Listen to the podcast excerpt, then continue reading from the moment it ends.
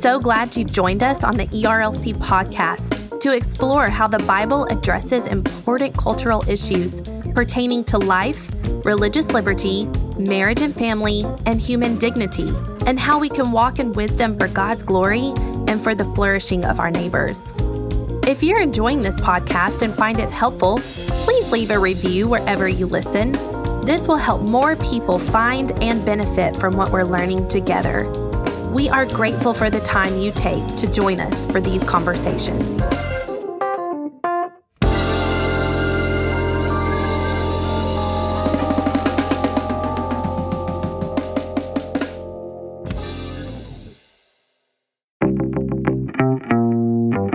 Welcome back to another episode of Weekly Tech, a technology and ethics podcast focused on navigating this digital age with wisdom. Weekly Tech is a project of the Ethics and Religious Liberty Commission, and I'm your host, Jason Thacker.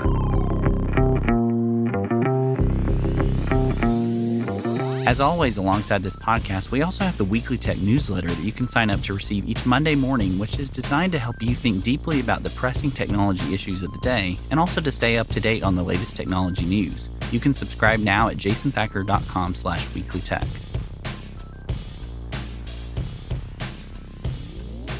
In this episode, I'm joined by Doctor Carl Trueman, a professor of biblical and religious studies at Grove City College in Grove City, Pennsylvania, and we talk about his latest book, The Rise and the Triumph of the Modern Self. Doctor Trueman earned his M A in classics from the University of Cambridge and a P H D in church history at the University of Aberdeen.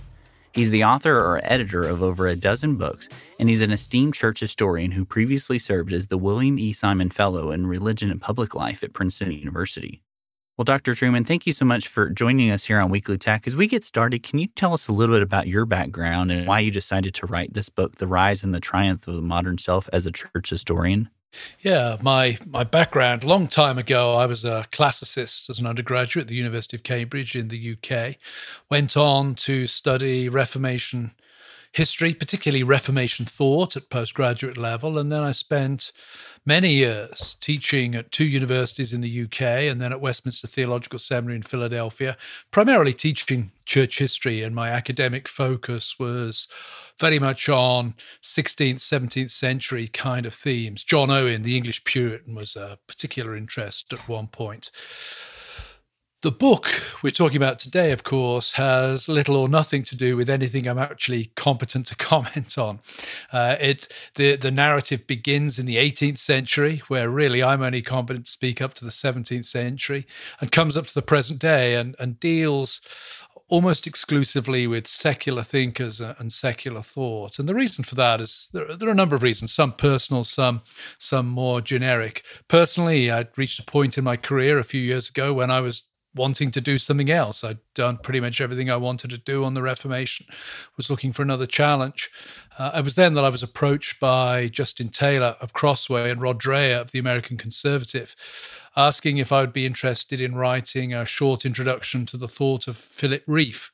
I started reading Reeve then in order to get a, some kind of idea of what that would entail, and became convinced that a more interesting project would actually be using some of Reeve's ideas to think about the state of culture today.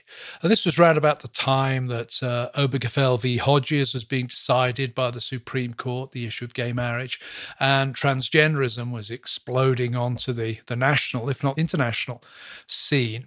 And I I'm also a Christian. At the time, I was not just a professor, I was also a pastor.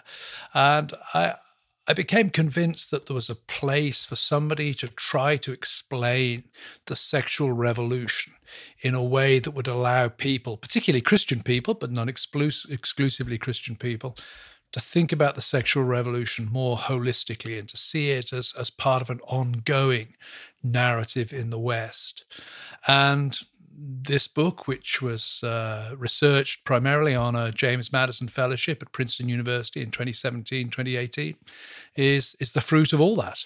Well, I really appreciate this book. I think it's been a really helpful kind of introduction to a lot of these big thinkers, but also the history of the sexual revolution and kind of what brought us to that point, because I think it's easy as Christians to kind of trace back a lot of the rejections of the traditional sexual morality back to the sexual revolution, back to the nineteen sixties, and not see it as part of a larger movement, as you talk about uh, throughout the book. Because reality is, our culture didn't just wake up one morning and decide to reject kind of traditional morality that's undergirded civilization for millennia. This is a long project. Can you walk us through maybe kind of a really high-level, brief uh, introduction to some of that history and how these debates kind of are tied to the larger revolution? Sure. Well, I mean, first of all, what you've said is absolutely correct, that the, like all historical phenomena, the sexual revolution didn't cause itself. It arose out of a set of cultural, social conditions uh, that were already in place. Uh, when you think about gay marriage or transgenderism, for those ideas to be acceptable and plausible in society, a whole host of other ideas have already got to have been given authority, become plausible, become accepted by that society. So the story in my book is, how do the ideas that make the sexual revolution a plausible, even a desirable thing, how do they emerge in the West? And I I, I divide the story in some ways into, into a series of, of, of manageable sections. The first thing I think that needs to happen is that what goes on inside your head, your feelings or your desires, need to be given fundamental authority in terms of who you are. Again, if you think about transgenderism, what is a transgender person saying when they say, I'm a woman trapped in a man's body? They're saying, I have the physiology of a man, but inside I feel like a woman, and, and that's the most important thing about me. So the first part of the story is, where does this focus on, on the inner life, on inner feelings come? And you know, you could go way back in history if you wanted to trace it out from its absolute origins. But I start with Jean-Jacques Rousseau and the Romantics, uh, the eighteenth and early nineteenth century. They're the ones who, who popularized the notion that that voice of nature inside you is the really important thing that determines your identity.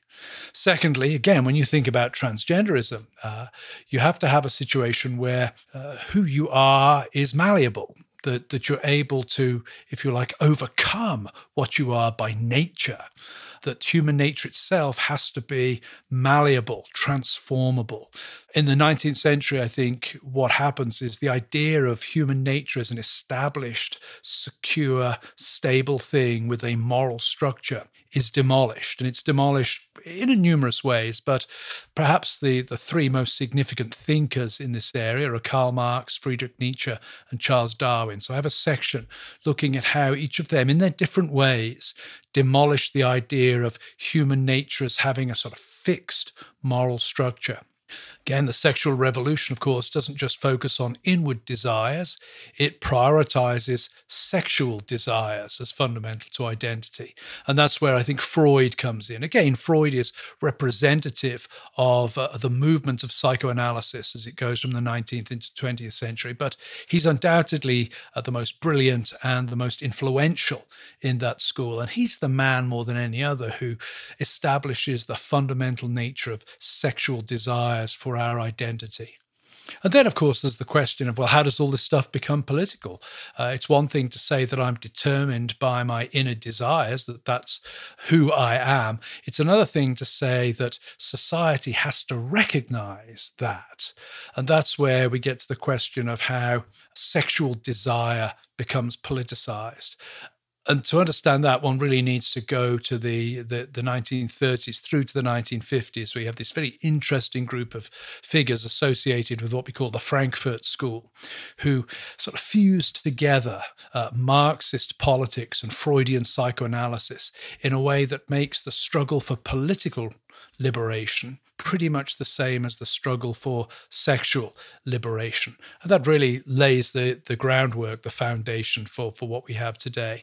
Now, it's not a complete narrative that I give in this book. I know this podcast has a particular interest in technology.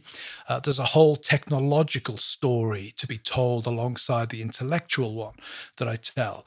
But the intellectual story is very, very important. Yeah, and there's one person in particular that you highlight throughout the book that I really kind of gravitated towards, which is Charles Taylor and a lot of his thoughts on the expressive self. I know many times throughout the book you kind of reference his Sources of the Self, The Making of Modern Identity. And for for listeners who might not be very familiar with Taylor and his works, can you give an overview of kind of Charles Taylor and why this view of his view of uh, the expressive self really helps to connect a lot of these things with the wider politics of society? Sure. Taylor is is one of those enviably polymathic people. He's been a politician. He's a political philosopher. He's a straight down the line philosopher. He's a scholar of the German uh, philosopher Hegel. He's a historian. So he's a he's a polymathic figure. Where I found him particularly useful, I think, was on two fronts.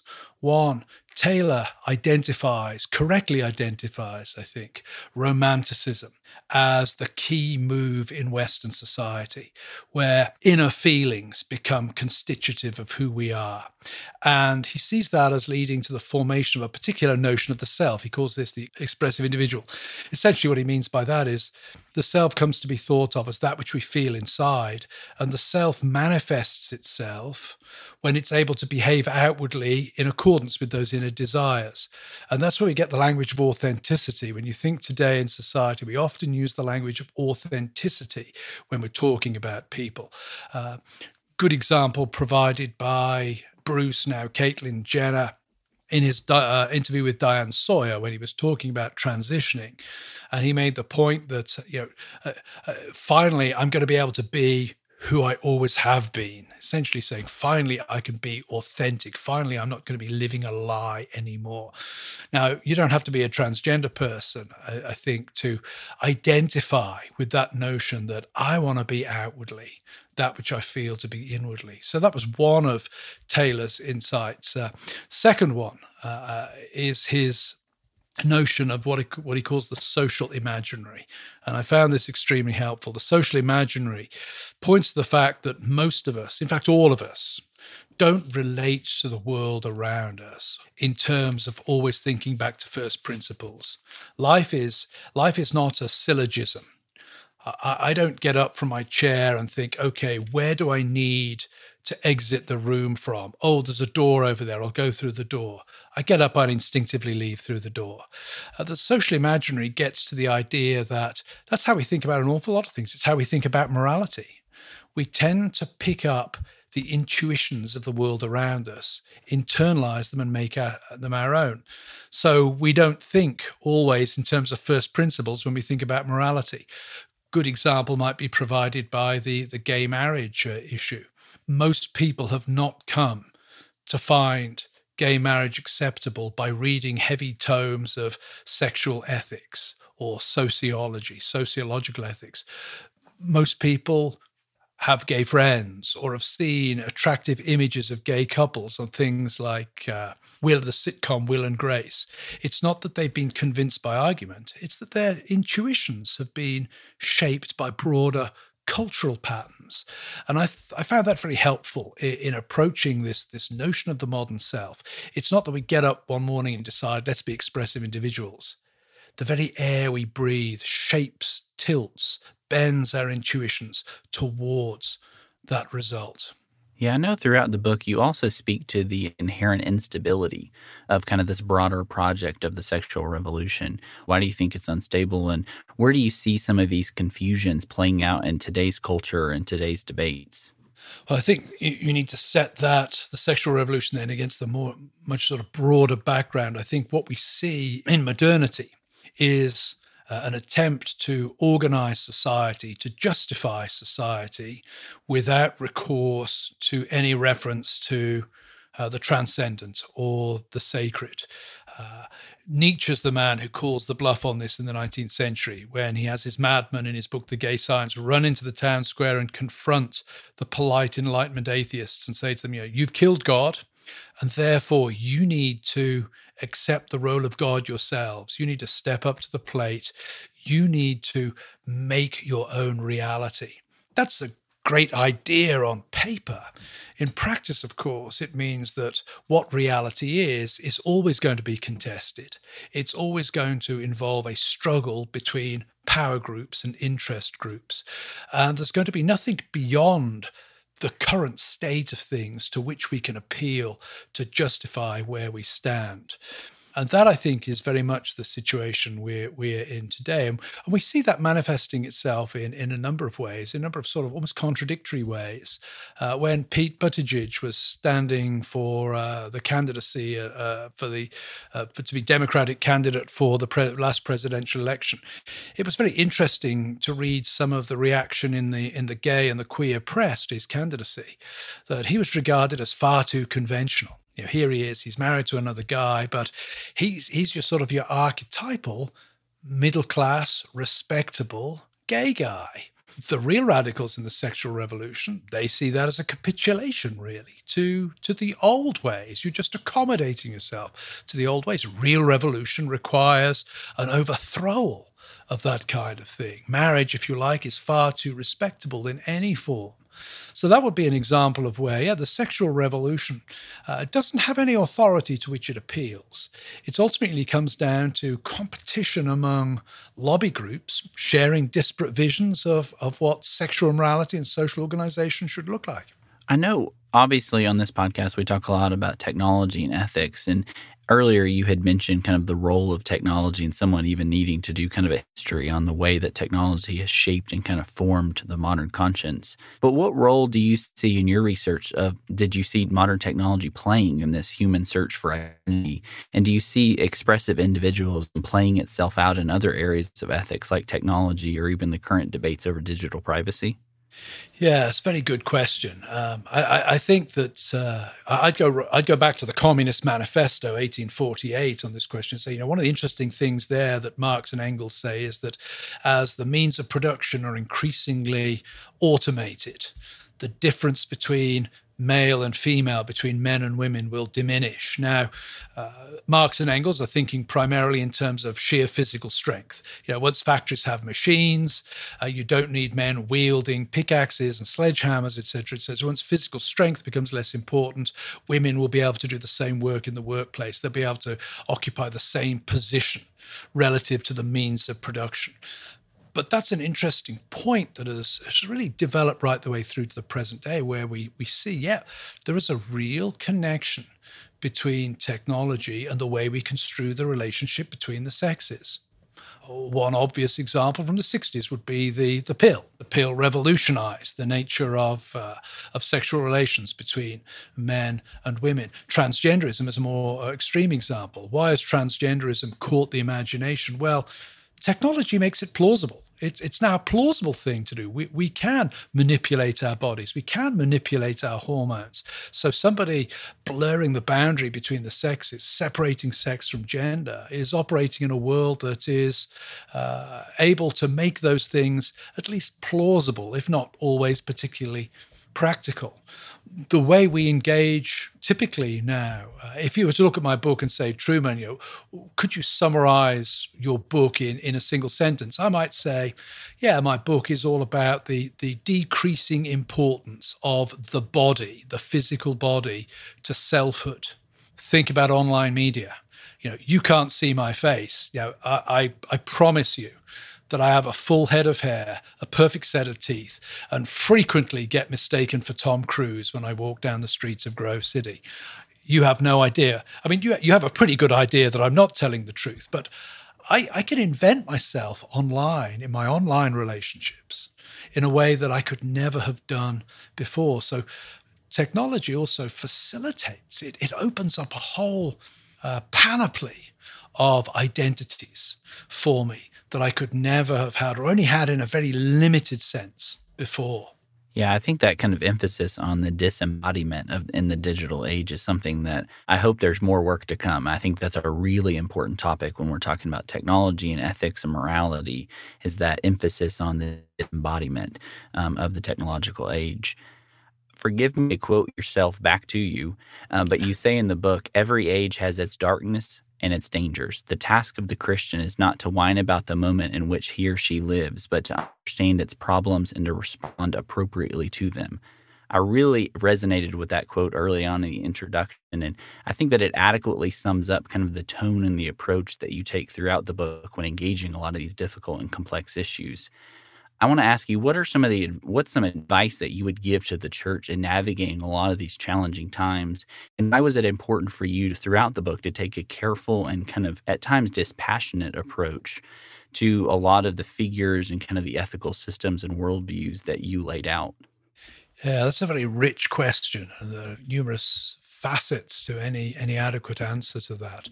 I, I would comment just in general, I've been very influenced, really my year at Princeton, watching Robbie George and his inner circle in action was a great influence on me, because what struck me was that whenever there was bad news, and there was usually bad news coming out in the national media, whenever we had coffee on a Tuesday, Robbie's response was never, oh, tempera, oh, mores, isn't it awful?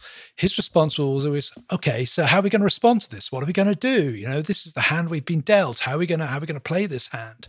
And that struck me as a as a really healthy antidote to that temptation that Christians have to to lament. A number of people have said, you know, you've said in the book it's not a lamentation. Are you saying lamentation's wrong? Absolutely not. I'm just saying lamentation is merely part of what Christians are to do in this fallen world. Certainly we're not to be smug and complacent and, and celebrate the fallenness of this world. On the other hand, we're not to allow ourselves to be crippled by lamentation so that we never actually get on with doing the tasks that the Lord has given us to do. So that's a sort of general uh, preamble. In terms of what the church should do, I think first and foremost, in times, particularly in times when everything seems to be, you know, we seem to be losing every hand, uh, I think the important thing to do is to, to keep hold of the promises. To remember that the promise is to the church. The promise isn't to the United States. It's not to the United Kingdom. It's not to my denomination. It's not to the Southern Baptists. Promise is to the church, and the church is going to win. It may not be your church that wins. It may not be my church that wins, but the church is going to win. And I think that helps uh, provide a certain amount of stability to us as Christians, that if we can keep hold of that eschatological vision, that yes, everything's going to be okay in the end. That doesn't make us naive optimists, but it gives us true, solid hope. And I think Christians, uh, I'm very influenced by, uh, by uh, Rod Dreher on this, that Christians are not to be optimists, we're to be hopeful people, people of hope. Secondly, I think it's very important that we understand in this in this era where there's so much information coming from, from all over the place, it's very important that we do deal fairly with those people we are up against. We very uh, try to be as accurate as we can about their views. Now, we all fail in this at some time. You know, there's nobody can do this perfectly all the time, but we have a generation of young people rising, and if we misrepresent the kind of issues that they're facing to them, and if we simply answer straw men, then we're not going to persuade them. So I think it's important to, to keep the temperature, keep the rhetoric down, and to think through things clearly. Thirdly, uh, I've used this phrase before, and uh, you know, please don't switch off the podcast uh, now. I, I have to explain it. I think we need to realize the Bible is not enough. What do I mean by that? Well, I'm an Orthodox Presbyterian minister. Clearly, I believe in the sufficiency of Scripture. But I think what I've noticed in the young people that I teach at Grove City College is many of them love Jesus. They love the Bible. The Bible is their authority. But sometimes they wonder why the Bible says things. And simply saying to them, homosexuality is wrong, they might come back and say, yeah, I agree, that's what the Bible teaches. But does the Bible teach that simply because God wants people to be unhappy? I, I think that what we need to do is think about setting that kind of teaching, or, or I would say supporting it with subsidiary arguments based on nature, based on the body, based on human flourishing. Not that those arguments supplant scriptural authority, but if I put it this way, they help younger people see Scripture as, as more plausible, if I could put it that way. And I think that that's one of the things that the church needs to do. We can no longer rely on the world around us to shape their moral tuitions in a broadly correct way. That's done. That's done. So we need to think much more proactively about how we as a church can shape those intuitions. Yeah, and I think that last point is especially really helpful, is we're starting to see kind of a resurgence in natural law thinking and natural law ethics, especially in Protestant traditions, of not seeing it just as some kind of cultural apologetic, but as a way to help undergird and help us to believe in not the validity of Scripture, because we do believe it's valid because it is the Word of God, but it helps us to understand why things are the way they are, why the natural order and the created order is the way it is. And I think that's a really helpful way to think about it. As we close out our time today, if folks are kind of new to this subject or they're new to a lot of these concepts and want to dig a little bit deeper outside of your book, are there one or two books that you might recommend folks to pick up that would be kind of good introductions or a next step in a lot of these questions? Yeah, I think uh, on, on Charles Taylor, and I do think Charles Taylor is is is a very useful person for helping you to think about culture. I would recommend his little book, The Ethics of Authenticity. It's uh, for Charles Taylor, it's it's mercifully concise. It's a set of lectures that he gave. It's very clear, very concise, very accessible. The Ethics of Authenticity. I think it's also published as The Malaise of Modernity. One of those titles is the British title. One is the American title.